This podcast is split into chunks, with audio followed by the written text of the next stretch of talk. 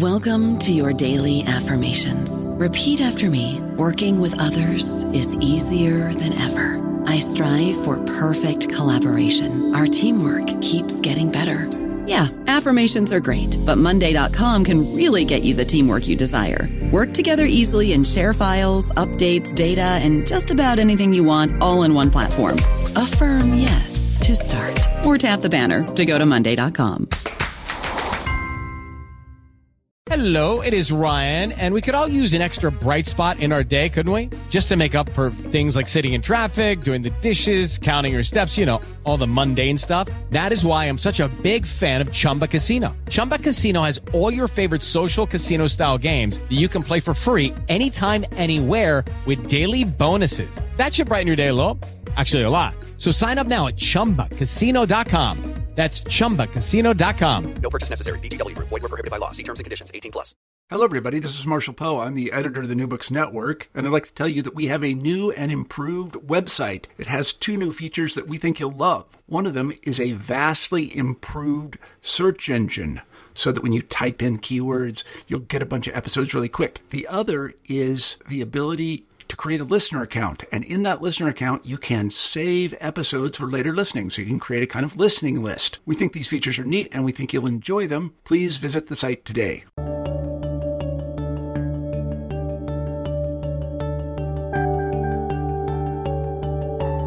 Good day. Welcome to New Books in History, a podcast channel on the New Books Network. My name is Dr. Charles Coutinho of the Royal Historical Society. I'm a host on the channel, and today I'm pleased and honored to have with us Professor Alexander Mikaberidze of Louisiana State University. Professor Mikaberidze has written a number of well-received books dealing with the era of the Napoleon, the uh, French Revolutionary Napoleonic Wars and today we are going to be discussing his newest book, The Napoleonic Wars, A Global History, published by Oxford University Press. Welcome, Professor. Thank you so much for having me, Dr. Coutinho. Uh, it's, it's, a real pleasure to be there. Thank you. Uh, if uh, your book could be said to have a thesis, what would it be? Uh, the book is um, it, it, it, does indeed have a thesis, and it is um, uh, one that is trying to challenge the traditional narrative of the revolutionary Napoleonic Wars. Uh, much is written about this subject in the past 100, uh, 200 years, um, but uh, virtually everything is Eurocentric in the sense that it is written with either um, Napoleon in mind, so Napoleon is the core of the story, or as focused on events in Western and Central Europe. Uh, so my book tries to tr- to move away from this traditional approach and showcase the global ramifications of the Napoleonic Wars by uh, touching upon other areas, uh, even within Europe, for example. Uh, traditional narrative tends to ignore events in Scandinavia, in events in the Balkan Peninsula. So I, I bring that to the fold. Uh, but then I also move away uh, to other parts of the world, such as Latin America, Middle East, uh, parts of Asia, India, China, Japan, uh, and, and try to draw the connections between what was happening in Europe and how that translated to these faraway corners of the world and what was the impact of Napoleonic Wars. And I think in that sense, this book is, is fresh and, and new in its approach. And um, would it be correct to say that if your book could be um, said to have a hero, I use the word hero in quotation marks, it would be uh, uh, Bonaparte? I, I, noticed the Bonaparte use on your part. um, no, I don't think. Uh, well, yes and no, in the sense that you know, since you said it's a hero in quotation marks, then uh, I, I think I'll, I'll be I'll be using that word as well. I don't perceive Napoleon necessarily as a hero. Um, I perceive him as a historically very important individual, very uh, interesting individual. There are many aspects of his character, of his life, that are um, quite uh, appealing, quite interesting. Uh, I've been reading his correspondence for many, many years, and we've actually been reading yesterday some of the uh, newly published volumes of his correspondence. And reading those letters, you cannot walk away not appreciating the skill, the gift that this man had to control this enormous machinery. It, it certainly takes a skill. So I do look at him as a very gifted, very talented man, but I also am fully aware of those less appealing character traits that he has. He is uh, an ambitious man. He is oftentimes an opportunist. He is a deceiver, um, and um, he certainly is a cynic. So uh, I, I certainly am not the uh, fan of you know like in a Bonapartist kind of uh, fan, but uh, I, I'm I'm more I'm, I'm willing to give him uh, some benefit of a doubt um, in in light of the events that as, as they transpired. So I think some of the reviewers of my book noted that I'm as critical of the British as I am of the French, and I'm as critical of the French as I am of the Russians. So I think I try to be balanced, not to uh, be critical of, of any one side too much. For example, I take an issue why we call this this conflict the Napoleonic Wars. Um, why? It, it, because Napoleon doesn't bear the, the the overwhelming burden of it. There are many other countries who share the responsibility for this conflict and for uh, the long nature of it. Um, so, uh, and, and that's, I think, uh, what my hope was in this book to, to offer a balanced approach. To what do you attribute the origins of the Revolutionary Wars, which commenced in the spring of 1792? Um, that's a complex question, um, uh, and the the short answer I think will be the, in at least the the argument that I'm making in my book is that I don't look at the Revolutionary Wars as a necessarily a new era in military uh, affairs. Uh, there's element to that. Certainly later on, the, this rise of the mass conscription armies, as, as the France practices in, in the wake of Levée en masse of 1793, certainly affects the military. Um, but I uh, situate uh, French Revolutionary and Napoleonic Wars firmly in the context of the 18th century geopolitical struggles. So the the war might have started in April of 1792 in response to the events, uh, revolutionary events in France but it quickly lost its ideological uh, element, so to speak, and reverted back to the uh, control uh, and the issues of control and power. So we see, for example, by 1796-97, Napoleon, when he's appealing to his soldiers, he's not talking about necessarily the revolutionary ideals, but he talks about the good old, you know, payments on time, payments in cash. Uh, we, we talk about the Directory, the French revolutionary government seeking to control the the areas from uh, Netherlands to Belgium to, to Rhineland to Italy, uh, not necessarily to free quotation marks um, uh, of the, the, the local regions, but to control and exploit them. Um, and, that's where I see uh, is the, the conundrum, or at least the complex character of the Revolutionary Wars. The early appeals, the early discussions of freedom, spreading this freedom and liberty to other areas, were qu- quickly subverted by much more material considerations um, and desire for, for, for control um, of those areas. To uh, backtrack a little bit, can you tell the audience, uh, uh, in outline form at least, uh, the a little bit about the international 18th century international order?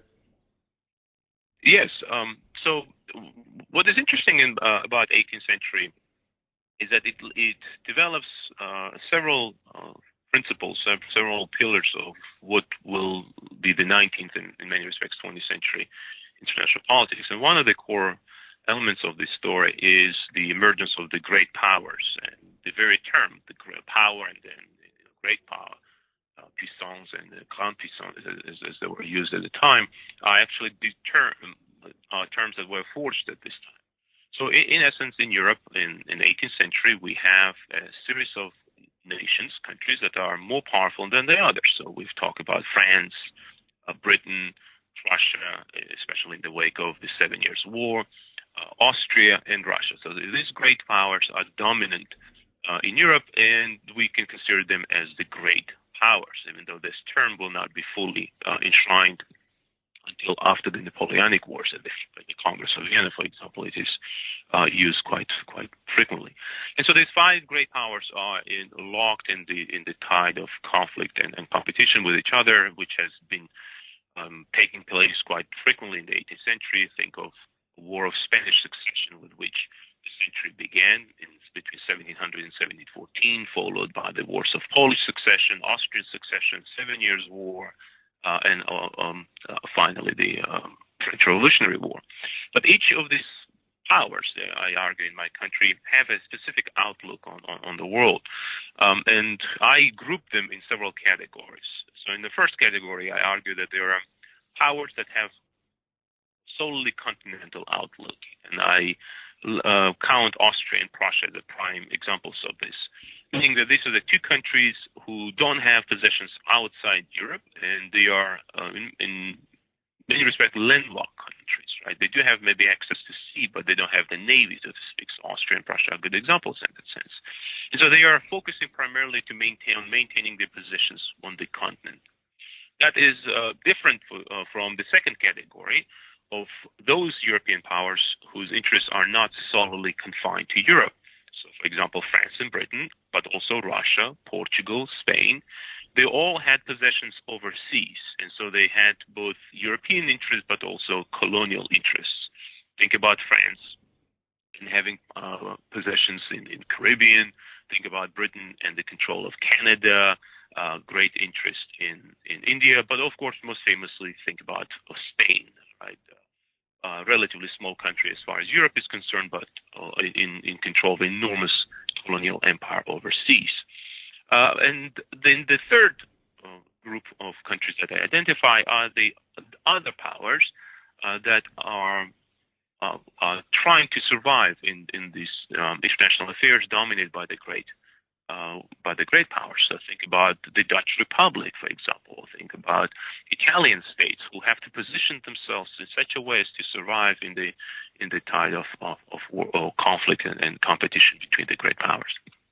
And uh, these relations, of course, are quite um, interesting because another principle uh, that emerges in the 18th century is understanding that uh, there is a need for certain balance and so, um, uh, if there is a theme that you you see throughout my book, is the theme of developing a, a balance of power, um, a notion that there needs to be a certain political equilibrium between the great powers, and once you achieve that equilibrium, there will be a peace and stability in Europe. Um, uh, there will be no war, and, and, Europe will be slowly able to to develop. It's the achieving that political equilibrium that is so difficult, making sure that each uh, power is not too powerful.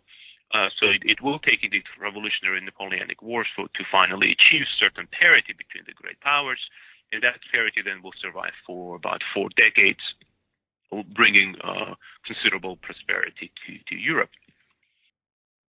Would you agree uh, with the American diplomatic historian Paul Schroeder uh, in his um, um, uh, categorization uh, by the late 18th century, but prior to 1792, that of the powers that you just mentioned, that there was a first tier and a second tier. First tier, in essence, being Russia and Great Britain. Second tier being France, and the third tier being Austria and Prussia.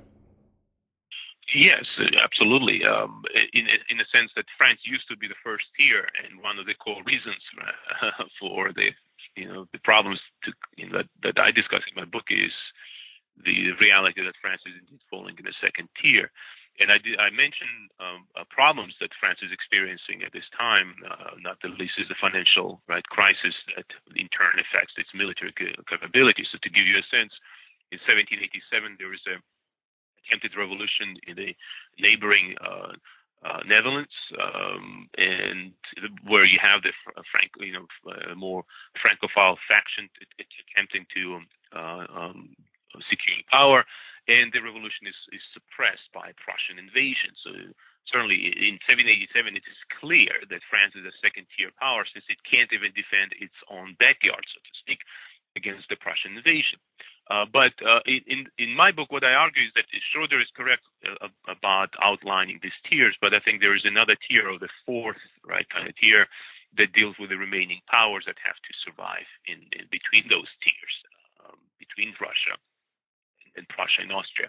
Uh, I, I, have here in mind uh, the the Polish state, which ultimately doesn't make it. right, is squeezed by this first and second tier states out of existence by 1795. Why did the war of the First Coalition turn out the way it did? Um, the I think that's where uh, um, um, my argument of connecting these wars to the previous, more geopolitical realities of the 18th century, um, maybe playing it out. If we look at um, at how the war began. It began in, in April 1792 with France unprepared for the war, uh, neither politically nor militarily, and France was suffering significant setbacks um, that only increased after the execution of the king in January of 1793. So here we have, see a massive coalition of European states um, trying to contain this, uh, uh, this French threat. Uh, but by 1795, the situation has changed, right? Uh, the French revolutionary governments, through a rather uh, ruthless uh, but but efficient uh, policies, including the Great Terror, including the levée en masse, including the laws maximum, and all this, were able to mobilize the, the, the resources of the entire nation and contain these coalition attacks. Uh, not just contain, actually, they went on, on counteroffensive, so that by 1795, France is actually is engaging the coalition on on their on their turfs.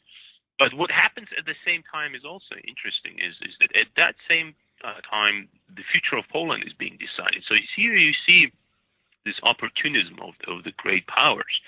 So while Europe's attention is focused on France, uh, Pol- Poland endures two partitions right, in 1792-93, and then uh, a third partition in 1795, with Austria Russia and Russia, the great powers who one probably should, should have expected being engaged in a in a conflict with France, uh, actually focusing their energies more on the partitioning of, of Poland, uh, which is snuffed out of existence uh, in, in 1795.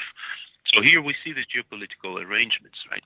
Uh, but it also uh, the same kind of um, uh, spillover effect we can see in, in Italy, where the war uh, for a while was was contained. Uh, France was unable to cross the Alps, right, in 93, 94, 95. Uh, but it is Napoleon, uh, the newly appointed uh, commander in chief of the army of Italy, who's able, through his skill, through his ingenuity, to inflict crushing defeats on Austria and the Italian states and secure the control of, of Italy in 1796. By this time, then, um, other coalition partners decide to leave the coalition, uh, realizing that they, this is a, becoming a too much of a conflict. So, for example, Spain signs the treaty and leaves the coalition, and not just leaves, it actually switches the sides and becomes a French partner.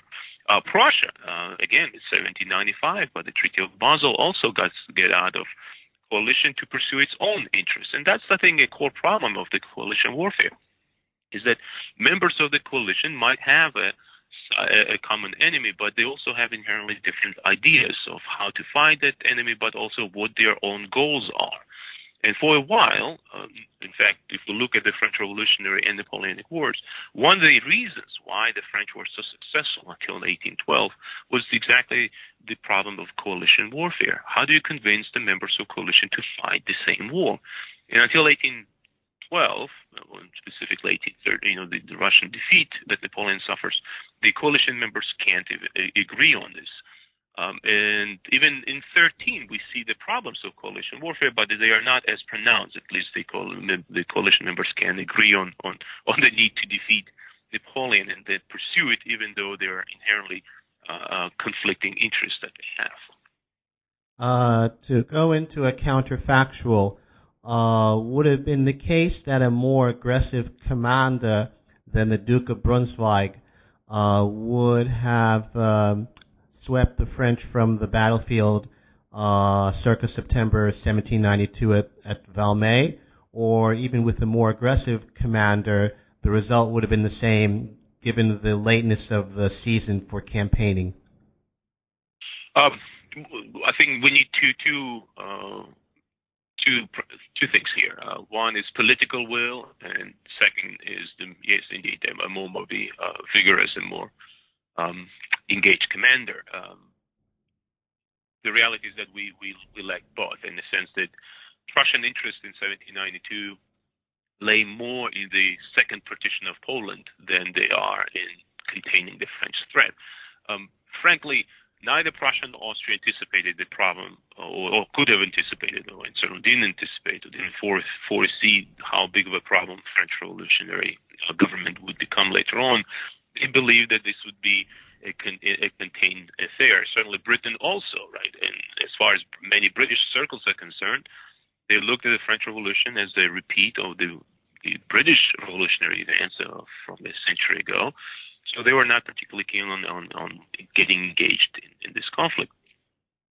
Um, uh, but this, if we assume these two counterfactuals, then yes, it will be an interesting thing to ponder. Um, the French army was in disarray in 1792 the Battle of Valmy is not necessarily a battle as such, right? Uh, if, if we look at the battle, it's it's uh, it has an interesting uh, elements to it. It's artillery, right? Cannonade. It's not the the usual, the traditional uh, vision of a battle with with lines charging and and, and fighting. Um, uh, and a, a general um, of different stature, maybe mindset than Brunswick somebody maybe like, or if, if we're looking of old mold, of you know, Duke of Savoy or Eugene of Savoy, maybe, if not of a new mold uh, like Bonaparte would have uh, would have made uh, short work of the French army. Or even someone but we like need a political will. Or even someone like the Austrian general uh, Lacy, who had uh, yes. triumphed in the Turkish war that just concluded. That's right. Um, but but that's a part of the equation, right? Second part will be the political will. Is there was there a will, or could there there been a will to prosecute this war to the end? Um, uh, that's a that's a good counterfactual uh, question to to ponder, um, as, because both Austria and Prussia, as we have seen, uh, have uh, at least one eye, if not more, uh, on on on these uh, pieces of Poland that are uh, being partitioned in, in the east. Why, as you term it, was the five years between 1797 and 1802, quote, crucial in shaping the course of European history, unquote? My argument is this: uh, by 17, uh, by, by, by this time, right, the, uh, the, the France has established itself as the dominant Western power, uh, or at least the dominant power in Western Europe, to, to, to be precise. And over those five years, what Bonaparte is doing is is, is trying to consolidate his positions, um, and he's successful in this. And and that's why I argue uh, is that this French ability to use this period to, to establish her, her, uh, themselves firmly in, in Western Europe is the foundation for events to come. And here it's not just uh, military success, it's also the success of, of expo- exporting French ideas. Not necessarily revolutionary ideas, but the ideas of a different kind of governance, different kind of approach to uh, control of populations, different kind of approach to the uh, um, uh, extracting resources from populations. French are pioneers in, in how they do this um, in, in, at this period. And by controlling territories, uh, the newly uh, conquered territories, they're exporting this approach to those territories and increasingly establishing self and firm control. Uh, it is the control of these areas that will then allow France to continue the war, to sustain the war for the for the years to come. What were the uh, interplay between war and polit- political development in France in the years 1792 up to 1799? Um, Francois Furet, uh, the great French historian, um, in, in, when when he wrote uh, the history, the you know thinking about French history, he once observed that war conducted revolution far more than the revolution conducted the war, and I think that is at the, at the core of, of, this of this question that you asked. Uh, and what he meant by this was that once the war began in 1792, uh, the the way war developed, the, the way international relations developed during this war, profoundly affected the political development uh, in, in France. And after 17, um, the summer of 1792 towards the fall, uh, it is the war that increasingly drove the, uh, the, political developments within France and contributed to the rapid radicalization of the French political discourse. If we look at the great events, um, the great journées, right, the great revolutionary upheavals, um, whether we talk about the collapse of French monarchy in August on August 10, 1792, or the the infamous massacres of September 1792, or the revolts uh, of May 31, June 2nd of 1793 that brought the radical Jacobins to power. Uh, um, all these events are connected to the events on the front line. Usually, these are setbacks of the French experience, which then reverberate back um, uh, on the political front. Uh, the very notion of the Great Terror, uh, the terror campaign that Jacobins unleashed summer of 1793, was uh, uh, carried out within the context of a national security. Right? Jacobins always argued that what they were doing is uh, trying to protect the nation at this um, very difficult moment uh, for for for for the country, um, and they used the right the the terror campaign uh, as a way of rooting out the enemies, uh, both on the uh, within the France, uh, to, uh, before the war is lost. So war is crucial to radicalization of revolution. I don't think revolution would have developed this the way it did without the impact of the war. What were Bonaparte's goals in uh, foreign policy upon assuming power in 1799? his immediate goal was to consolidate what he already had. And um, in my book, um, I I'm, I have a passage where I'm arguing that it doesn't really matter whether we have a Bonaparte or any other general, um, because we know that the France had a, a generation of very uh, ambitious and talented generals at this time.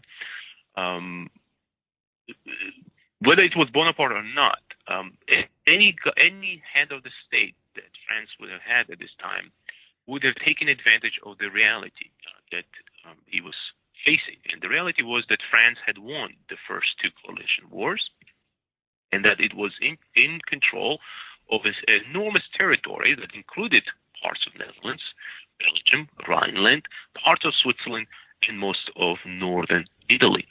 And what Napoleon, what Bonaparte uh, did uh, upon coming to power was to consolidate control in these areas. And my argument is that any head of the state who could would have come to power in France at this time, whether it was directory or or a, a, dictator, so to speak, um, of Bonaparte's mold, would have done the same thing.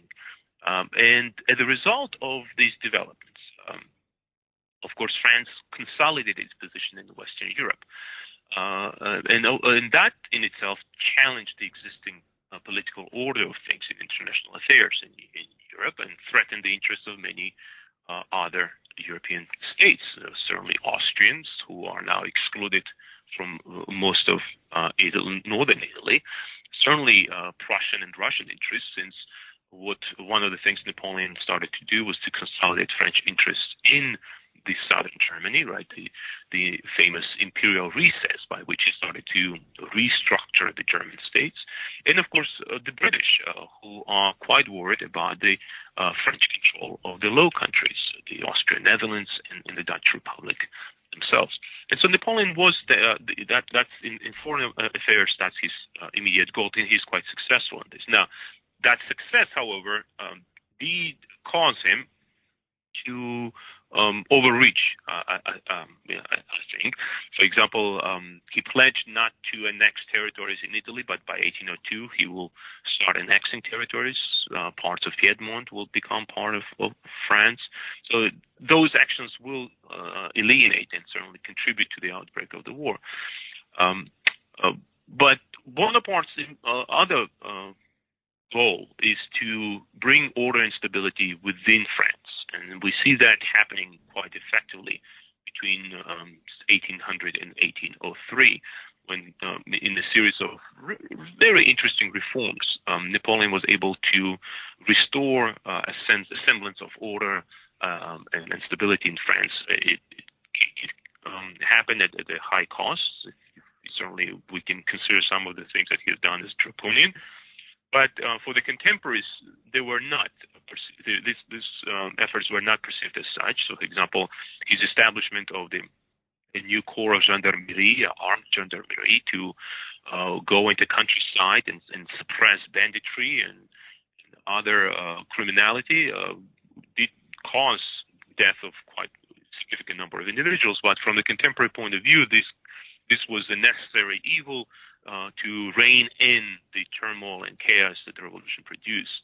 Uh, which is why, uh, at this time, Bonaparte is largely popular. Um, he he promised to deliver order and stability, and he effectively uh, does. So he, there is a certain support uh, for him at, at, this time. Why did the British and the French come to terms in 1801, especially, and, and in particular, why did the British do so? Uh, that that goes to the heart and I think to the of the book and, and also to a, a, bigger question of why the war began in, in 1803. So, um, it, in 18 by 1802, um, France and um, Britain will sign the Peace of Amiens, to be precise, on March 25 of 1802. And this peace will be the, the pinnacle of uh, two years of negotiations that began almost as soon as Bonaparte came to power. And um, that's one of the goals Napoleon had when he, he secured power is to restore peace um, as, as, as, a as a gateway to the order and stability uh, that, that will come. And so he writes this rather famous letter to King George saying, the war which for eight years has ravaged the four quarters of the world, must it be eternal? And I think that, that the reflection of the reality that both sides are quite tired of, of the war that has been raging for almost a decade, and there is not much to show for it. And so they do agree on, on this Treaty of uh, Amiens. Um, but um, the problem with a Treaty of Amiens, and I think again it, it goes to why it later on collapsed, was that it there it has some very interesting elements, some good elements, but it also has uh, uh, major problems. Um, to, so to start with, Amiens brought an end uh, to the French Revolutionary Wars. So this, the first two coalitions un- were unable to defeat France, and now they are in tatters. And the British recognized the reality that they have no ally left on the continent. Um, um, every country that they, the British had allied with or had some kind of relationship um, uh, aimed against France have been either defeated or they uh, have left the coalition. So that includes Spain and Prussia, as I mentioned, but also Austria, which was finally defeated, right, um, both in 1797 and then again in 1800, uh, while Russians are uh, preoccupied with their own affairs. Uh, not the least was the consolidation of power in Eastern Europe. Um, so uh, Britain simply faces the reality of, being alone face to face with France, and, and there is an increased unhappiness within British public about this prospect, about the prospect of the hampered trade and economic impact that the war is having. Uh, so if we look at the uh, treaty itself, then we see that it is uh, broadly beneficial to France. Um, and that's where I'm, I'm arguing that the French diplomatic team, uh, the, the team that represented France at these negotiations, I think um, got better terms than than the British team did. So um, if we look at the negotiation, the two key issues that negotiators focused on, these were overseas colonies and a Mediterranean region. And on both issues, uh, Britain uh, compromised significant, uh, significantly. Um, Britain agreed, for example, to return all of its colonial conquests. Uh, so in the previous eight, uh, almost seven years of, of, fighting, everything that it captured had to be returned. And it also agreed, the British agreed to evacuate generally all the ports and islands that they seized in the Mediterranean or the Adriatic. Now, in return, France did promise to evacuate its troops from Naples, um, and parts of um, other parts of Italy, uh, but it was not as uh, in scale, or certainly in, in, commitment, it was not comparable to the British commitment. Uh, if nothing else, Britain pledged to withdraw from Egypt, um, which um, uh, Napoleon famously invaded in 1798. And um, um, we, we, there are no explicit uh, provisions in the treaty safeguarding uh, British trade interests on the continent, which was one of the key issues. Um, and I think that's so again uh, a success for the British, uh, French diplomacy that they ensured that there are no no provisions requiring France to um, to put, you know to open themselves up to the British trade. The British expect that the peace that follows will result in re- return of the British um, goods, British commerce on the continent. But as we'll see, um, uh, that's not what happens. Bonaparte is keen on excluding uh, the British uh, uh um, commerce from the continent uh, and developing French, and that will become one of the stumbling blocks, uh, which ultimately contributes to the collapse of the Treaty of Amiens. Uh, what were the strategic and political consequences of the battles of Austerlitz and Trafalgar? Um, well, here I think uh, some some uh, some of your British listeners might not like what I have to say. there. so let me start with Trafalgar, maybe. Um, Trafalgar is a very is an important battle. Um, and much has been written about it. Um, the, the, great victory of Horatio Nelson that eliminates two thirds of the Franco-Spanish fleet and consolidates uh, the British mastery of the seas. Right, the story is, is well known. Um, but what I'm arguing in in my book is, is that even though Trafalgar is one of the largest naval battles of the um, 19th century, um, its overall importance, I think, is somewhat um, overblown. So it, it does have profound consequences and immediate consequences, right? Um, so the biggest one is the fact that it removed the immediate threat of the French invasion. However, um, my argument is that Trafalgar's importance tends to be exaggerated. It tends to be uh, colored by patriotic sentiment, especially the further away we get to it, many, many, many things are uh, um, looked with a more pinkish eyeglasses. And Nelson himself, uh, a friend of mine just wrote a book about Nelson in, in Naples, and he he's gotten a lot of criticism for daring to to criticize Nelson. So there's this certain um, don't don't touch the national hero, right? But what we have here is this: um, Trafalgar did not produce, and I want to emphasize it, did not produce the decisive consequences right away. In fact, um, if we look, uh, Trafalgar is in, in, the larger context, immediate context, meaningless because Napoleon went on to destroy the third and fourth coalitions in 1805, 1806, and he engineered a geopolitical shift in the Near East where the Ottoman Empire and Iran aligned with France. So, not irrespective of the naval victory that the British had, there is a massive geopolitical shift that is taking place. Um, second pro- uh, uh issue that I have is this we oftentimes think that Trafalgar ended the French naval presence and that uh, British um, were unchallenged on the seas. Yet, for the next seven years, right, for the next seven years, um, the British command of the seas was was not as secure as we would like to see, uh, and instead, what we see is the French continued to have naval presence. French admirals continued to conduct wide-ranging operations in the Atlantic and Indian Oceans, especially in, in 1807, 1808, 1809. Uh, furthermore, Napoleon continued to replenish his naval forces by both building new fleets as well as acquiring them by um, conquest or by other means, which is why British had to challenge him again and again.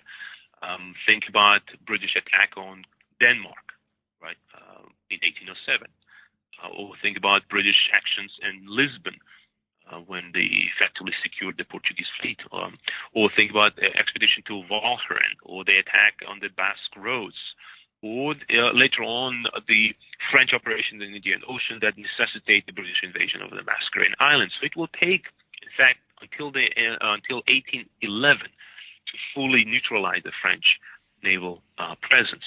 Uh, a friend of mine, a good friend of mine, is uh, Professor Kenneth Johnson, who is who has this unenviable task of writing the French naval history during this period, and he's working on the uh, on, uh, on on his magna opus on Napoleon's use of the sea. And one of the interesting things that he uncovered is the extent to which Napoleon was able to rebuild his naval forces by 1812, by 1813. Now he's unable to put this fleet um, out to use, um, you know, because he's unlike the armies where you can train, he can train them on land. The navy's uh, required um, extensive training out in sea, and that's one of the core problems that the French experience. So even though they are rebuilding ships, they don't have the crews to mend them to a sufficient number of them. But you know, the, the argument I have is that Trafalgar is important. It does neutralize short-term the French threat, but it will take many more years to actually um, deal with the French uh, naval threat as a whole. On the other hand, Austerlitz, the, the great victory that Napoleon scored on December 2nd, 1805, also has a, a much more immediate geopolitical impact. Um, Austerlitz gave Napoleon actually control of most of Central uh, Europe. It, it, forced the, uh, Aust- the the collapse of the Holy Roman Empire, which is actually gone by by the spring of 1806. It forced Austrians to uh, give up a significant amount of their influence, both in Germany, in Italy, and it established uh, France as the dominant continental power. There's there's no doubt about this. It is because of Austerlitz that Napoleon can then uh, build on the success of his first imperial recess and bring about profound re- restructuring of German states.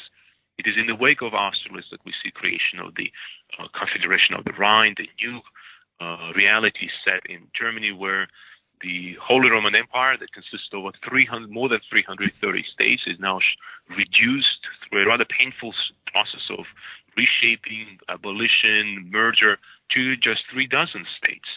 Um, it is through because of Austerlitz that we then see uh, the French uh, control of Italian, further control of Italian peninsula, since uh, the uh, the Kingdom of Naples is invaded shortly after the uh, battle is fought, and, and French consolidate their power in, in south of Italy. And um, it is because of Austerlitz that we see the War of Fourth Coalition, with with Prussians belatedly right joining the war effort, only to have their aspirations so brutally crushed on the fields of Jena Auerstedt in October of 1806. I don't know about you, but I'm very busy and I don't have a lot of time to cook. That's why I subscribe to Factor. Eating better is easy with Factor's delicious, ready to eat meals. Every fresh, never frozen meal is chef crafted, dietitian approved, and ready to go in just two minutes. You'll have over 35 different options to choose from every week, including Calorie Smart, Protein Plus, and Keto. These are two minute meals. Factor meals are ready to eat and heat, so there's no prepping, cooking, or cleanup needed. They're flexible for your schedule. Get as much or as little as you need by choosing your meals every week. Factor is the perfect solution if you're looking for fast, premium options with no cooking required. Sign up and save. We've done the math, and this is important. Factor is less expensive than takeout, and every meal is dietitian approved to be nutritious and delicious. Head to factormeals.com slash NBN50 and use code NBN50 to get 50% off. That's code NBN50 at factormeals.com slash NBN50 to get 50% off. Uh, the uh, battles of uh, Austerlitz and Trafalgar give us a new um, mise en scène um, with uh, the death in early 1806 of uh, the younger Pitt, who was the foremost proponent of uh, hostilities uh, towards revolutionary France, Napoleonic France. Uh, he leaves the scene, and then we have a, a Ministry of All Talents uh, headed by Lord uh, uh Grenville, uh, with Charles James Fox, the famous Whig politician, as Foreign Secretary. A, a topic in the book, or subject in the book, which you don't seem to really go into, is why there was no um, peace um, treaty, you know, in essence, why there was no um, agreement on terms between uh, Bonaparte and this new uh, British uh, cabinet, uh, which, in the case of uh, Fox as Foreign Secretary, um, had been quite critical of uh, the British efforts in the war in terms of, from his perspective, the war could be concluded on peaceful terms with Bonaparte and um, as you may recall, this is the subject matter of uh, one of Sir Herbert Butterfield's earlier books, Napoleon's peace tactics. Can you go into why there was no um, why there was a failure of agreement between uh, the Ministry of All Talents and Bonaparte in terms of concluding hostilities? Um, yes. Um, I think if we're looking at mistakes Napoleon makes, I think that's one of the mistakes uh, is not appreciate not appreciating the importance of the moment um, and um, grab really the opportunities. Um, um, the Minister of Talent of all talents, especially Fox, as you mentioned, was uh, quite keen on on uh, signing a peace uh, with France in the wake of rather unsuccessful war effort that had been um, going on for the past three years. And the um, conditions that they offered uh, Napoleon was actually quite um, quite I think it should have been quite acceptable to, to French interests. They effectively um, allowed um, France to keep every uh, all the possessions that they had or the all conquests they had within Europe. So France would have stayed, still stayed dominant uh, power uh, in Western and Central Europe. Um, but um, here, I think, is the issue is of personalities. Um, I think here is the issue of um, ambitious, of maybe uh, you know, certainly of over overestimating your own uh, abilities. Um, Napoleon is is convinced that Britain is teetering on, on the edge. He has an opportunity to actually defeat the British, not simply to sign a peace with them on, certain of parity, but to actually bring them to their knees. And that in itself would have been quite an accomplishment, he believes, right? It's a historic enemy of France. Um, uh, uh, certainly, the events of Austerlitz, the events of uh, Jena and, um, and Auerstedt um, give them a sense of in in the, of all all powerness, omnipotence, and um, it's not as much of the interests um, or, or the inability to reach the compromise on certain interests. It's the um, Napoleon's unwillingness to accept the treaty at this time because he believes he's a, he's he has a, he has, a, a, a lucky streak here. But also um, remember that Fox dies right in September of 1806, um, and um, that also plays a role uh, because Fox was the I think greatest Francophile in in the British government at the time, and um, his death opened the way for more hawkish members of the cabinet who were not as keen on on reaching the uh, deal with with with France. Um, bear in mind that this is a time, 1806, when Britain actually is conducting wide-ranging expeditionary warfare. Uh, this is a period when the British invaded South Africa. They conducted two invasions of Latin America, um, unsuccessful but nonetheless. Um, and there are, um, you know, the wide-ranging imperial interests that that Britain has, um, not the least in India um, all of which had to be brought into negotiating table. And even though Fox was willing to do it, um, other members of the British government were not. Um, um so um, it, it's a it's a complex issue, but overall, I think it's Napoleon that I probably hold responsible for the failure of the peace more than than anyone else.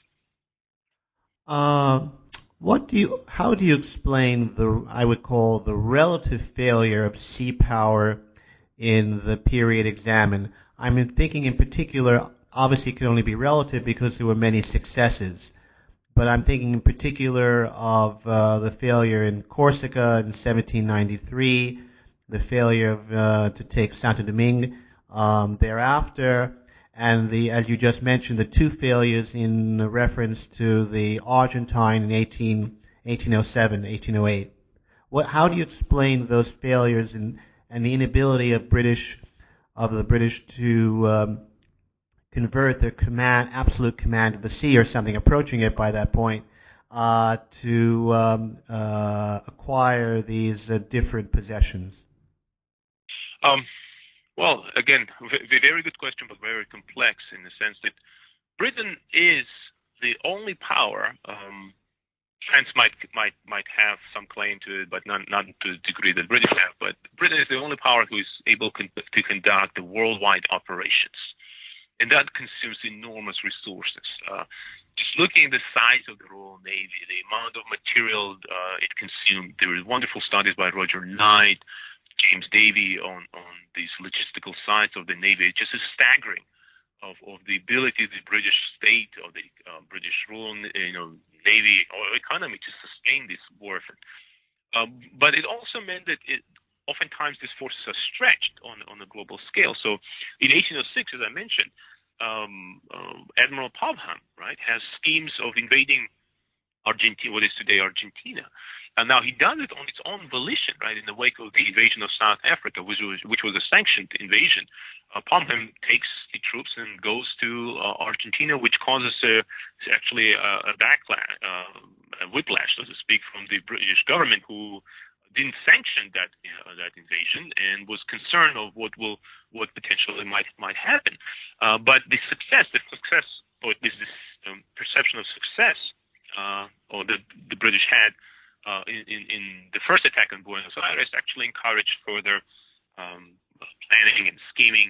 So you have these grandiose uh, plans that Wellington, or Wellesley, Arthur Wellesley, the future Duke of Wellington, is approached to explore a possibility of sailing around the world, effectively coordinating a double uh, pronged attack on, on Mexico.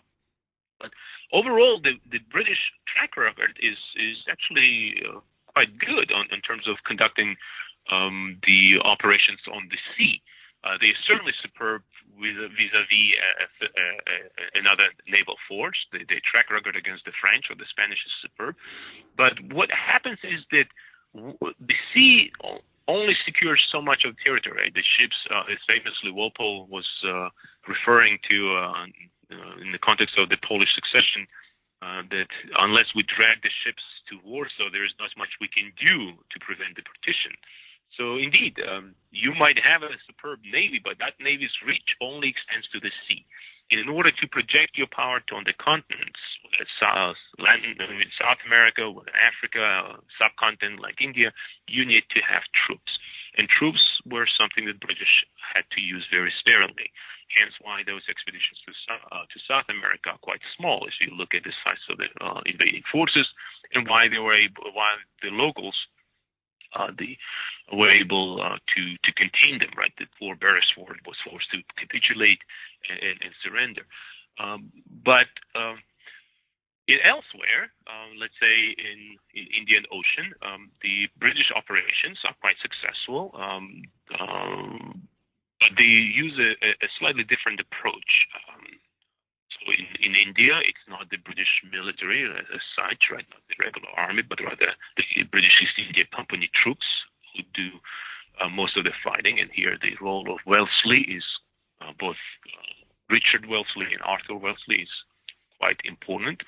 Uh, Wellesley's actually create the British imperial uh, state in, in India. So by the time Richard Wellesley left 1805, he left an important legacy of British conquests.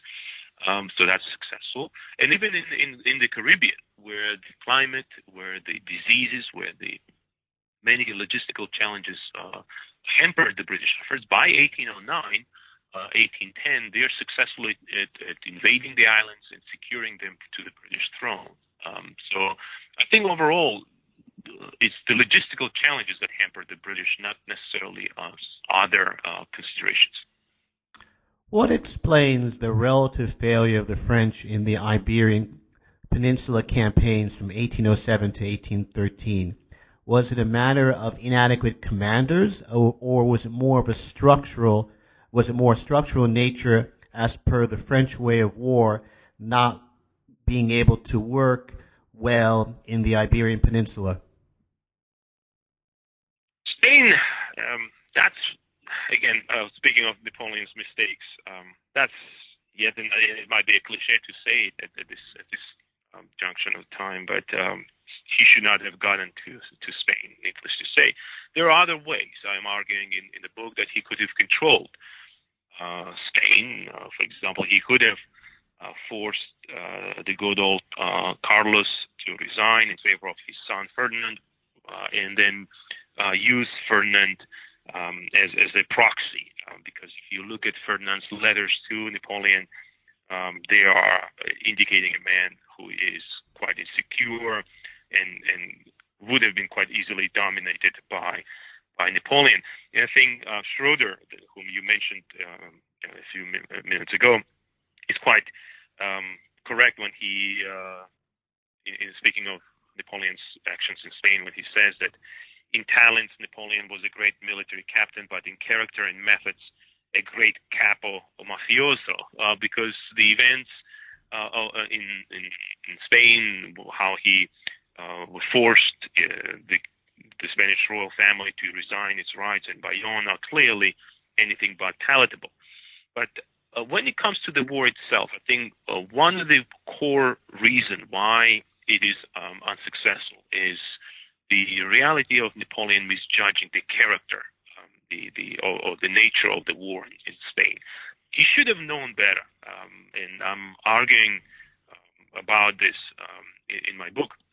Is that um, French diplomats have been providing Napoleon with a steady with a steady reports about how different this country was from other places that uh, that the French have been.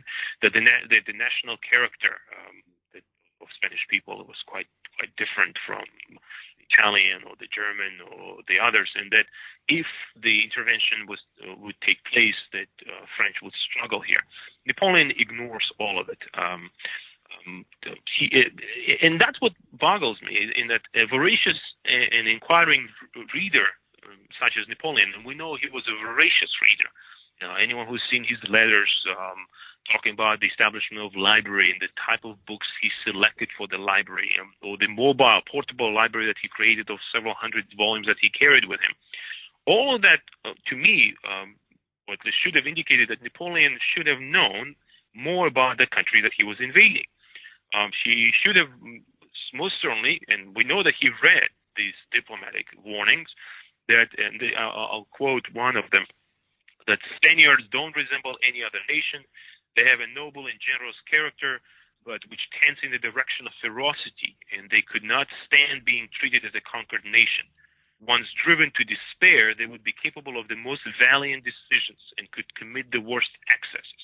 So this is a, a letter written on the eve of invasion, and this is not the sole, uh, you know, one just of, of, of a chance. It's, it's a part of a steady stream of letters Napoleon receives. Later on, he's uh, the head of his secret police and, and a close confidant, uh, General Savary, will admit, and he will say that you know we did underestimate the Spanish national self-esteem, um, but it, it doesn't negate the, the reality that Napoleon's invade, decision to invade Spain was a fundamental miscalculation, um, failing to take into account the character of the nation.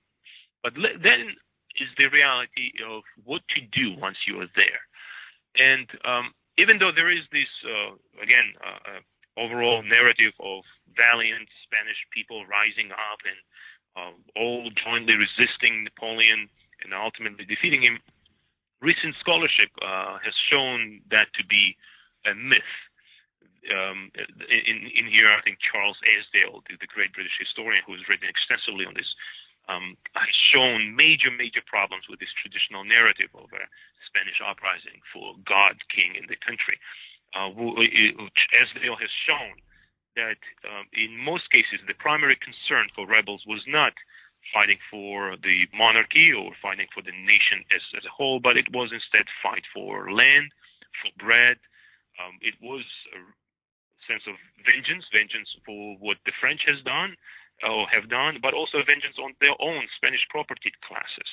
Uh, that uh, the the Spaniards on the lower socioeconomic uh, uh strata uh, thought that the opportunity was ripe to to seek uh, some redress.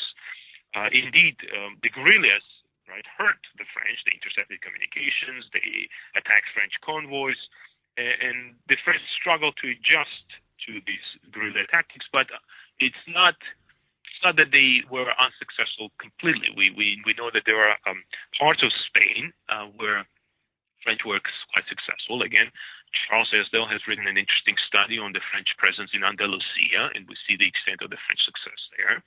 Uh, and it is also true that by 1810, uh, the French ha- were able to consolidate their power in, in most of Spain, hence why we have this invasion of Portugal. And if, if uh, there was no British presence in Portugal, there was no Wellington, no Torres Vedras, no uh, British resistance, um, uh, and if this this French invasion of Portugal had succeeded uh, in 1811, I think the history of the Peninsular War would have been quite different. Uh, it, so it is not the guerrillas or the nature of the war that they were fighting that defeated the French, but it is more of a traditional, um, the Anglo-Portuguese-Spanish conventional war that, that sapped the French resources.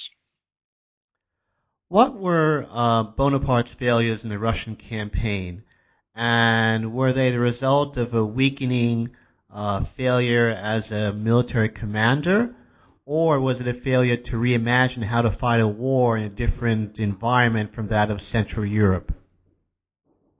Thank you uh, for a very interesting question. Um, and again, like in Spain, we see here, um, at least for, for me, it's a, it's a, another perplexing moment, uh, conundrums. Um, if you're following Bonaparte's career, you see the the capacity he has for brilliance, brilliance in politics and military. And then um, we face this reality of 1812.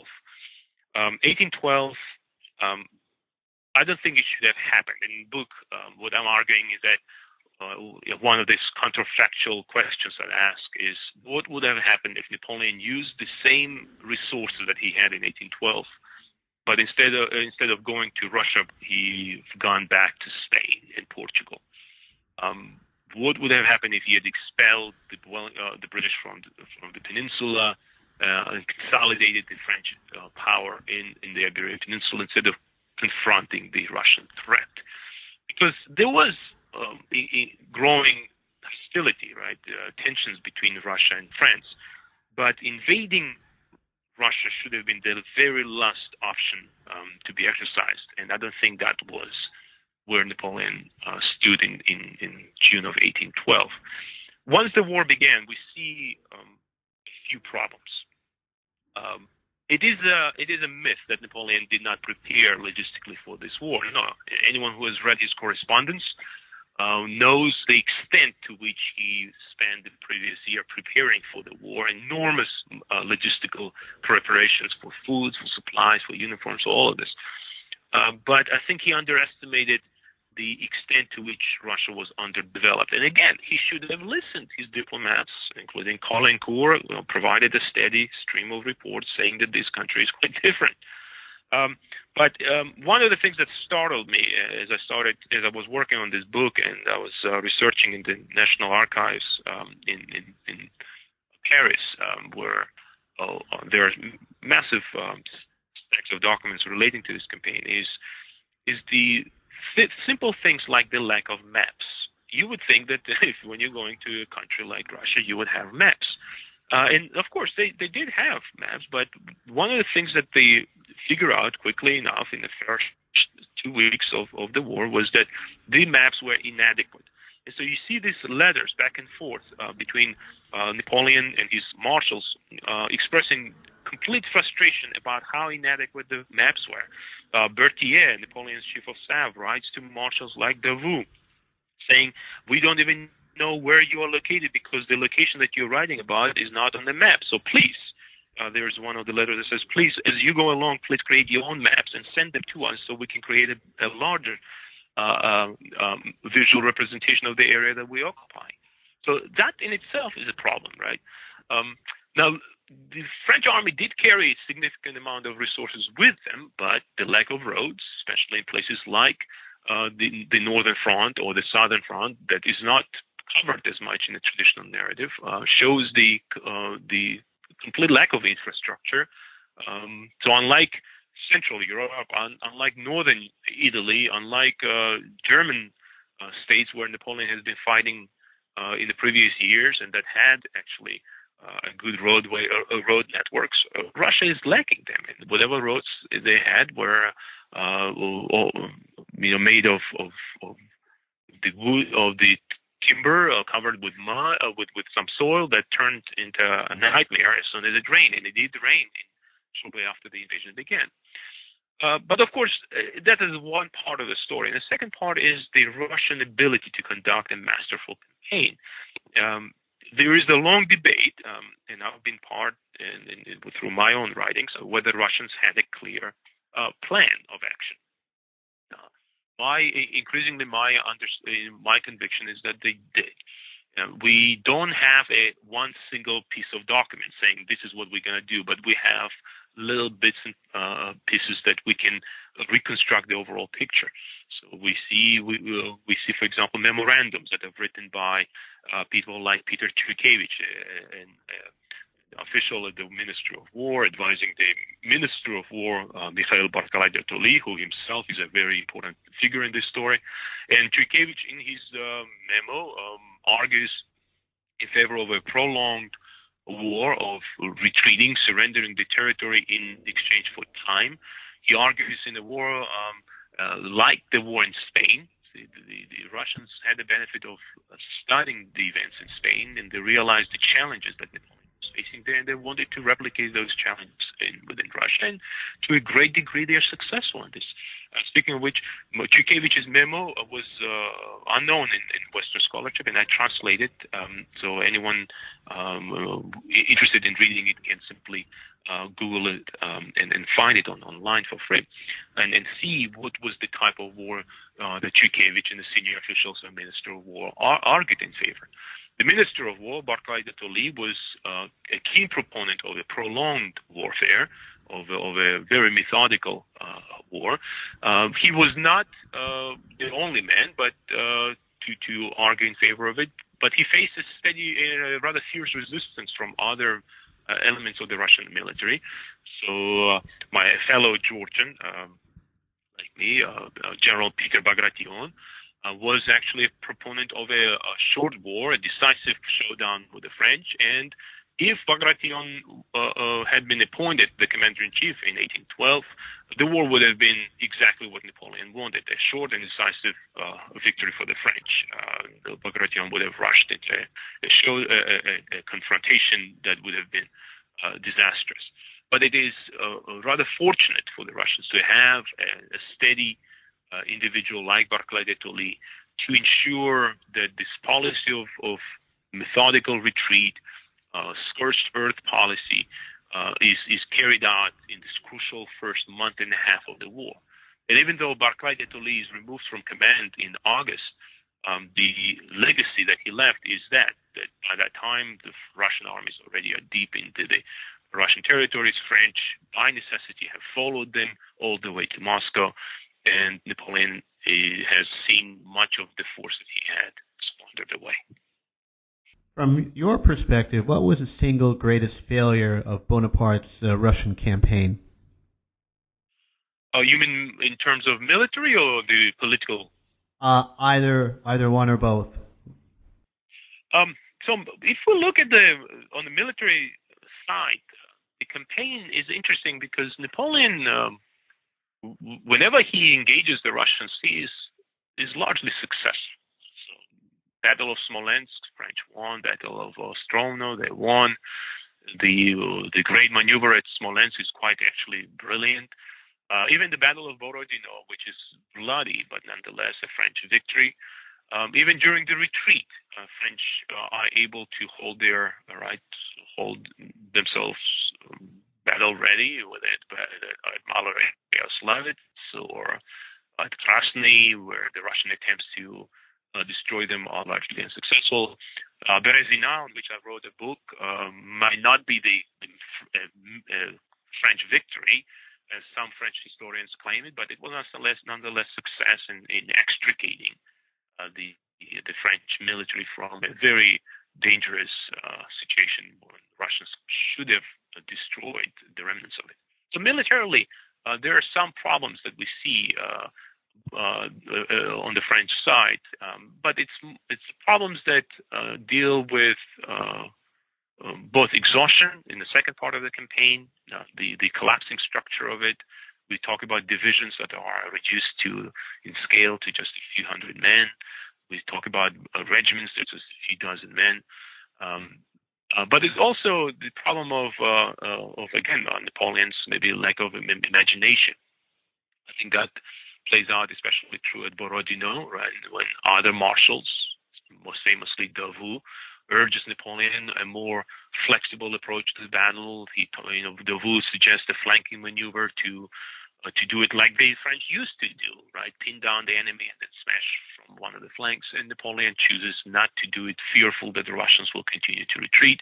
And instead, he chooses a very uh, conventional, uh, you know, straight-on attack that caused horrific uh, casualties.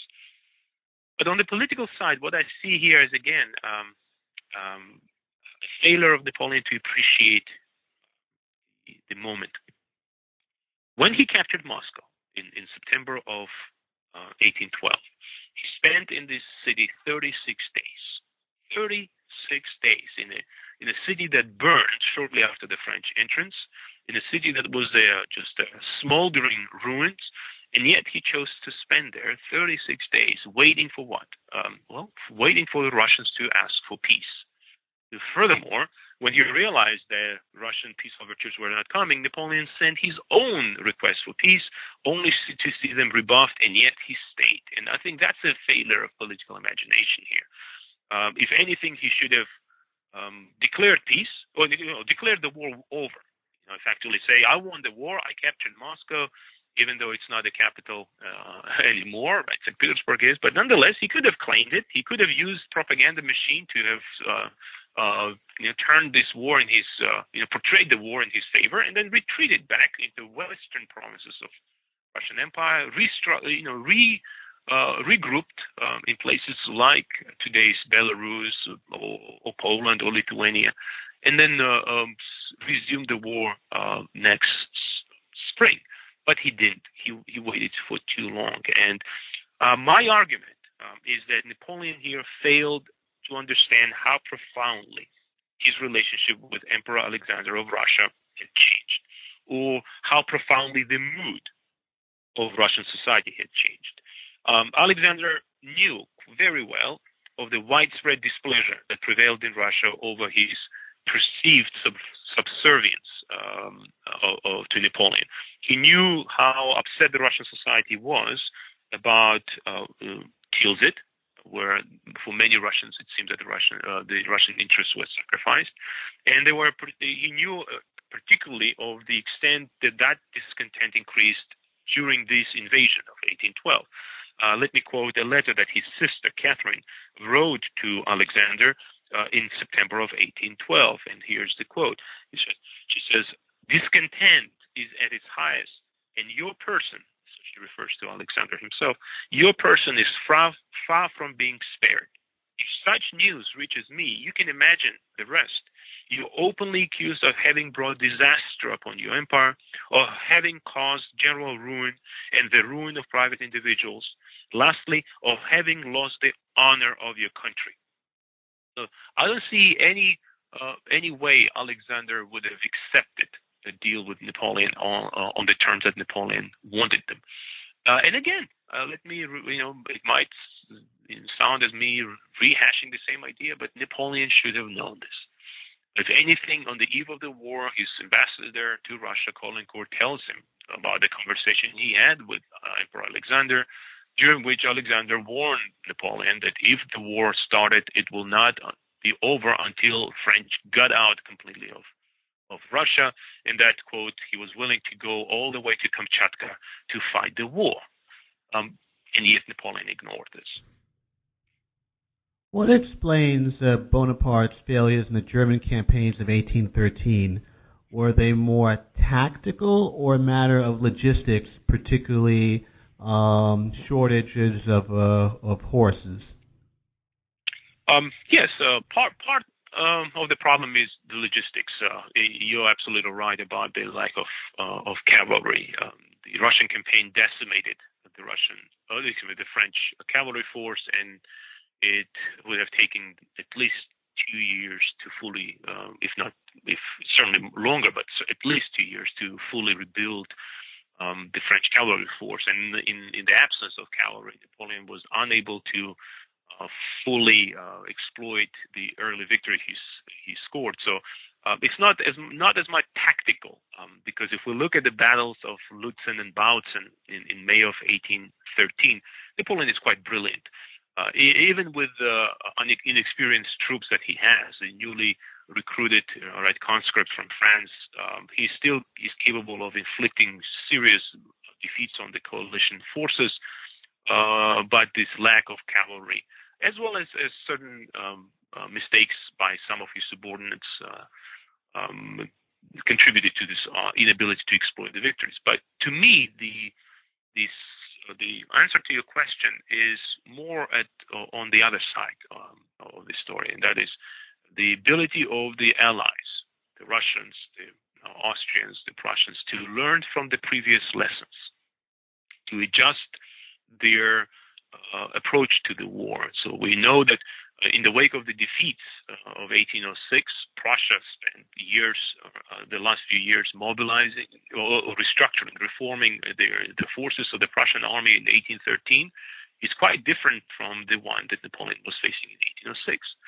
Same applies for Austria. In the wake of defeats, um, also in the fields of Austerlitz and elsewhere, Austrians were reforming their forces, um, and same applies to the Russians. Right, in the wake of Austerlitz and other defeats, Russian army went through a, a period of reform, and during this reforming period, the, these countries were were borrowing bits, bits and pieces of the French experience and adjusting them to their own uh, expectation. Uh, and even bigger, I think, of bigger importance is the ability of the coalition to work together. So unlike previous coalitions, so in 1805, third coalition, or in 1806, the fourth coalition, Napoleon, uh, in 1813, what we see is the coalition partners on the field next to each other at the same time. So let me remind the listener that when this War of Third Coalition began in 1805, uh, Napoleon in the first faced Austrians, and then the Russian army was still on its way, but before it arrived, the Austrian army was destroyed and then Napoleon was able to deal with the Russians. Uh, the Prussians never mo- uh, did not join the war; they mobilized but did not. And then the following year, they decided to enter the war, only to be destroyed separately. So what we see in the previous cases is the Napoleon facing not a a, united coalition. Right? We speak about these coalitions, but they are not united. They are not coordinating their efforts until 1813. In 1813, we see this coalition of, of Russia, Prussia, Austria, well funded by the British, coalescing at the same time that their armies take the field. And it is here that we see another mistake Napoleon makes, and that is accepting the armistice of Pläswitz. The, in the wake of his early victories in May of 1813, the Allies and Napoleon agree on, on negotiating a certain uh, uh, peace. Uh, even though neither side actually was interested in having peace deal as such. Um, and the Pläswitz armistice, which went through all of June and, and July, allowed the Allies to develop a strategy to mobilize fully their forces, and that's especially true for the Austrians. So that when the war re- was resumed in August of 1813, Napoleon, for the first time in his career, is facing a, a, a full-fledged, uh, fully formed coalition force, and he, he he finds it very difficult to fight this war, a war where the coalition partners are coordinating their actions, so that if Napoleon reaches in, uh, towards the army of North. He's facing an uh, army of Bohemia, army of Silesia, and he's unable to deal with multiple threats at the time. His solution, right, famously, is to stay in one uh, uh, place at Leipzig, expecting the coalition to converge and fight him there, which they do, but the French lost. Uh, actually, you anticipate my next question, which was in in um, Great War historiography in terms of uh, the military campaigns, there is a term which is frequently used uh, called the learning curve. Um, how, of the uh, opponents of Bonaparte, uh, which one, which particular army, Prussian, Russian, Austrian, or for that matter, uh, British, would you say was uh, best at adapting to the French style of warfare? This is a, very interesting and, a complex question that you asked uh, because we see individual armies or individual countries and armies adjusting in their own way to the French threat. Um, in most cases, it's not the tactical changes that they uh, implement, but more of a structural organizational changes that uh, that focus on streamlining, um, fo- focus on, on efficiency, um, and, and com- command and control. So one of the core innovations that spreads at this time in places like Austria and, and Prussia and Russia is the corps structure that the French developed. So instead of a uh, ad hoc divisions and ad hoc corps, we, we see a permanent structure emerging, just like the one that Napoleon established in, in French army in 1802 or 3, when we have a, a corps was, uh, consisting of several divisions, uh, of combined arms, right? Infantry, artillery, and and cavalry. And those corps systems will be borrowed by uh, Russians and Austrians and, and, Prussians, so that by 1813 he's facing uh, an enemy that uh, organizationally and structurally is is fighting uh, a similar way. Uh, tactically, I don't think there is a much difference, so to speak, between these the way these armies fought. Um, it is uh, it's more of a ability of the commander in general to uh, to tactically outclass, outmatch the opponent that is that is at, at, at, at the heart of, of, the story here. So that uh, you know, Austrian individual Austrian soldiers were as brave as the French, and same applies for the Russians. Right? Napoleon famously says in frustration that it's not enough to simply kill the Russian soldier; you also need to knock him down he still continues to fight on after even after being dead. Um, uh, so the, on individual levels, these armies have a brave, devoted uh, soldiers who continue, you know, who went through uh, a horrifying experience on the battlefield. But it's the uh, brilliance of commanders that is a problem. Um, um, so when we deal with individuals like uh, Wittgenstein, right? Peter Ludwig Wittgenstein, the Russian commander in chief in, in the spring of 1813. Um, I don't think he was anywhere uh, uh, on the level of Napoleon, and hence we see the Russian setbacks. Say, uh, so in Austria, uh, on the other hand, um, in earlier campaigns, we see adjustments that Archduke Charles famously advocated, right, in 1806, 1807, 1808 uh, all leading to the War of 1809, and we see how the uh, organizationally different Austrian army was able to hold its uh, ground against the French and at Wagram. Um, but I think uh, it still was lacking that certain oomph that the French had, and uh, maybe Napoleon is the the oomph that we're uh, that they were missing. Um, right, Wellington famously speaks of Napoleon being, you know, uh, equivalent to 40,000 men on the battlefield because he does have, uh, Napoleon does have this ability to look at the battlefield and understand what needs to be done. Uh, the coup d'oeil uh, that he has, where he quickly uh, grasps um, the battlefield and, and what uh, should be the reaction. He's a great improviser. I don't think the opponents um, had that kind of commander in general, with exception for the British and I have a, a, a utmost respect um, and admiration for the Duke of Wellington. If you wanted people to take one thing away from your book, what would it be? Uh, um, the the biggest thing that I, I tried to achieve in this book was to underscore the scale and the extent of the impact that this war had. Um, I, you know, I'm, I'm, I'm originally from country of Georgia, uh, and growing up, I've read, uh, as as many other kids and young adults do, um, a lot of books, and certainly I was drawn to um, you know to Napoleon's story, and uh, oftentimes I was frustrated that it was too focused on Napoleon or too focused on the events in in Western Central Europe. And the, the my goal in writing this book was to broaden this this narrative. We are living in ever increasingly um, a globalized world, a world of connections, a world where uh, a butterfly's wings in one part of the world can cause right ripples in, uh, on on the other, and that's the argument of this book: is that Napoleon is not just a European figure, but he is a figure who inadvertently. That's not part of his plan, but inadvertently, oftentimes, causes profound changes elsewhere. Um, I argue in this book that Napoleon ultimately is a loser. He lost his empire is erased from the map of, of, of Europe. France is in a worse shape in 1815 than it was in 1800 when Napoleon came to power. But it's the ramifications outside the Europe that is of interest to me. So inadvertently, not you know, Napoleon becomes an architect of a, a modern uh, Latin America. Uh, his invasion of Spain is not just important because it causes the Iberian uh, struggles. It's not important because of the British uh, interventions in 1809 through 1814 and the power struggles it unleashed. But it is uh, this invasion is important because what it does in Latin America, where it forces the Spanish colonies to re- reassess their own uh, sense of identity and place.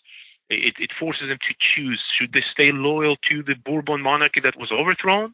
Should they receive Napoleon's emissaries and pledge loyalty to Napoleon? Or should they actually choose a third, yet unknown path? And we know that many of them do choose this third path, so that by uh, 1825, Latin America is free of Spanish colonial uh, uh, control. Instead, we see the emergence of the modern uh, um, countries such as uh, uh, Argentina or, or, Colombia. So that's where they, I see the impact of Napoleonic Wars. And if if the the book is hoping to to show something, is to show how uh, transforming this conflict was. another area I would I would remind the readers or the listeners of this podcast is the impact Napoleon had on the Middle East. Uh, uh, for uh, his invasion of Egypt has a profound consequences by shattering the existing status quo, removing the Mamluk uh, uh, government, right, the authority that dominated Egypt for the past few hundred years, and creating a political vacuum that is then filled in by uh, the the maverick Mehmed Ali, who goes on on reforming, borrowing actually French practices, reforming Egypt and and introducing important changes that turn Egypt and, into a powerhouse that is capable of challenging the Ottoman Empire in 1830s and 40s to profound consequences. Same applies to the Ottoman Empire and in, in Iran. Uh, if Napoleon, one of the things the Napoleonic Wars showed is these, uh, the the problem that these countries had in confronting this threat of European powers. So the Ottomans had to deal with the um, Russian um, territorial uh, aggrandizement. Um, they they had to deal with the growing power of Napoleon, uh, and of they were unable to adjust to the reality. Uh, uh same applies in Iran, where the well, this the Napoleonic uh, War spilled over all the way to Iran, forcing the Shah to choose whether he, want, uh, he wanted to stay with the uh, French and side them uh, with them against the Russians, or to stay with the British against the French, and all uh, uh, this geopolitical maneuvering ultimately produced the biggest impact that I, um, I am arguing in the book, and and is this. Uh, the most enduring Napoleonic legacy is creation of uh, reform-minded elites in in Ottoman Empire, in in Iran, that did not question the cultural norms or, or social structures on which the traditional uh, order rested in this in this country, but instead believed that uh, this Napoleonic um, style or Napoleon European style uh, military and administrative reforms were absolutely crucial to survive to the survival of the state because these reforms would have enabled them to consolidate their domestic power uh, and to protect their states more effectively. But these reforms entailed the introduction of Western practices into Islamic society.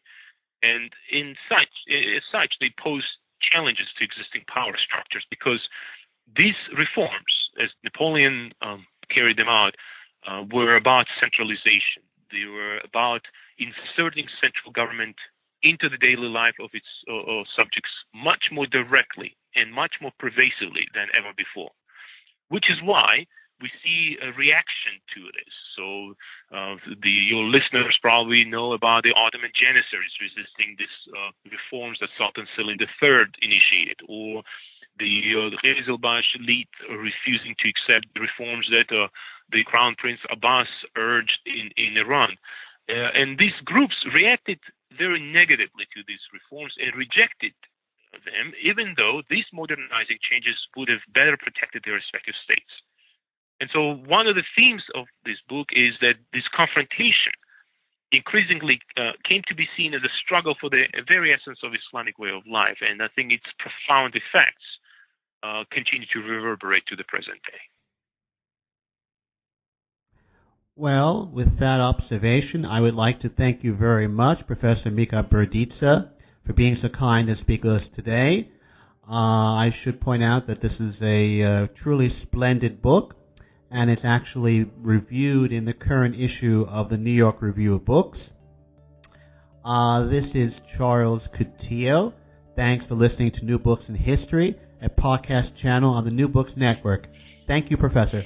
Thank you so much for a very enjoyable interview. Appreciate it.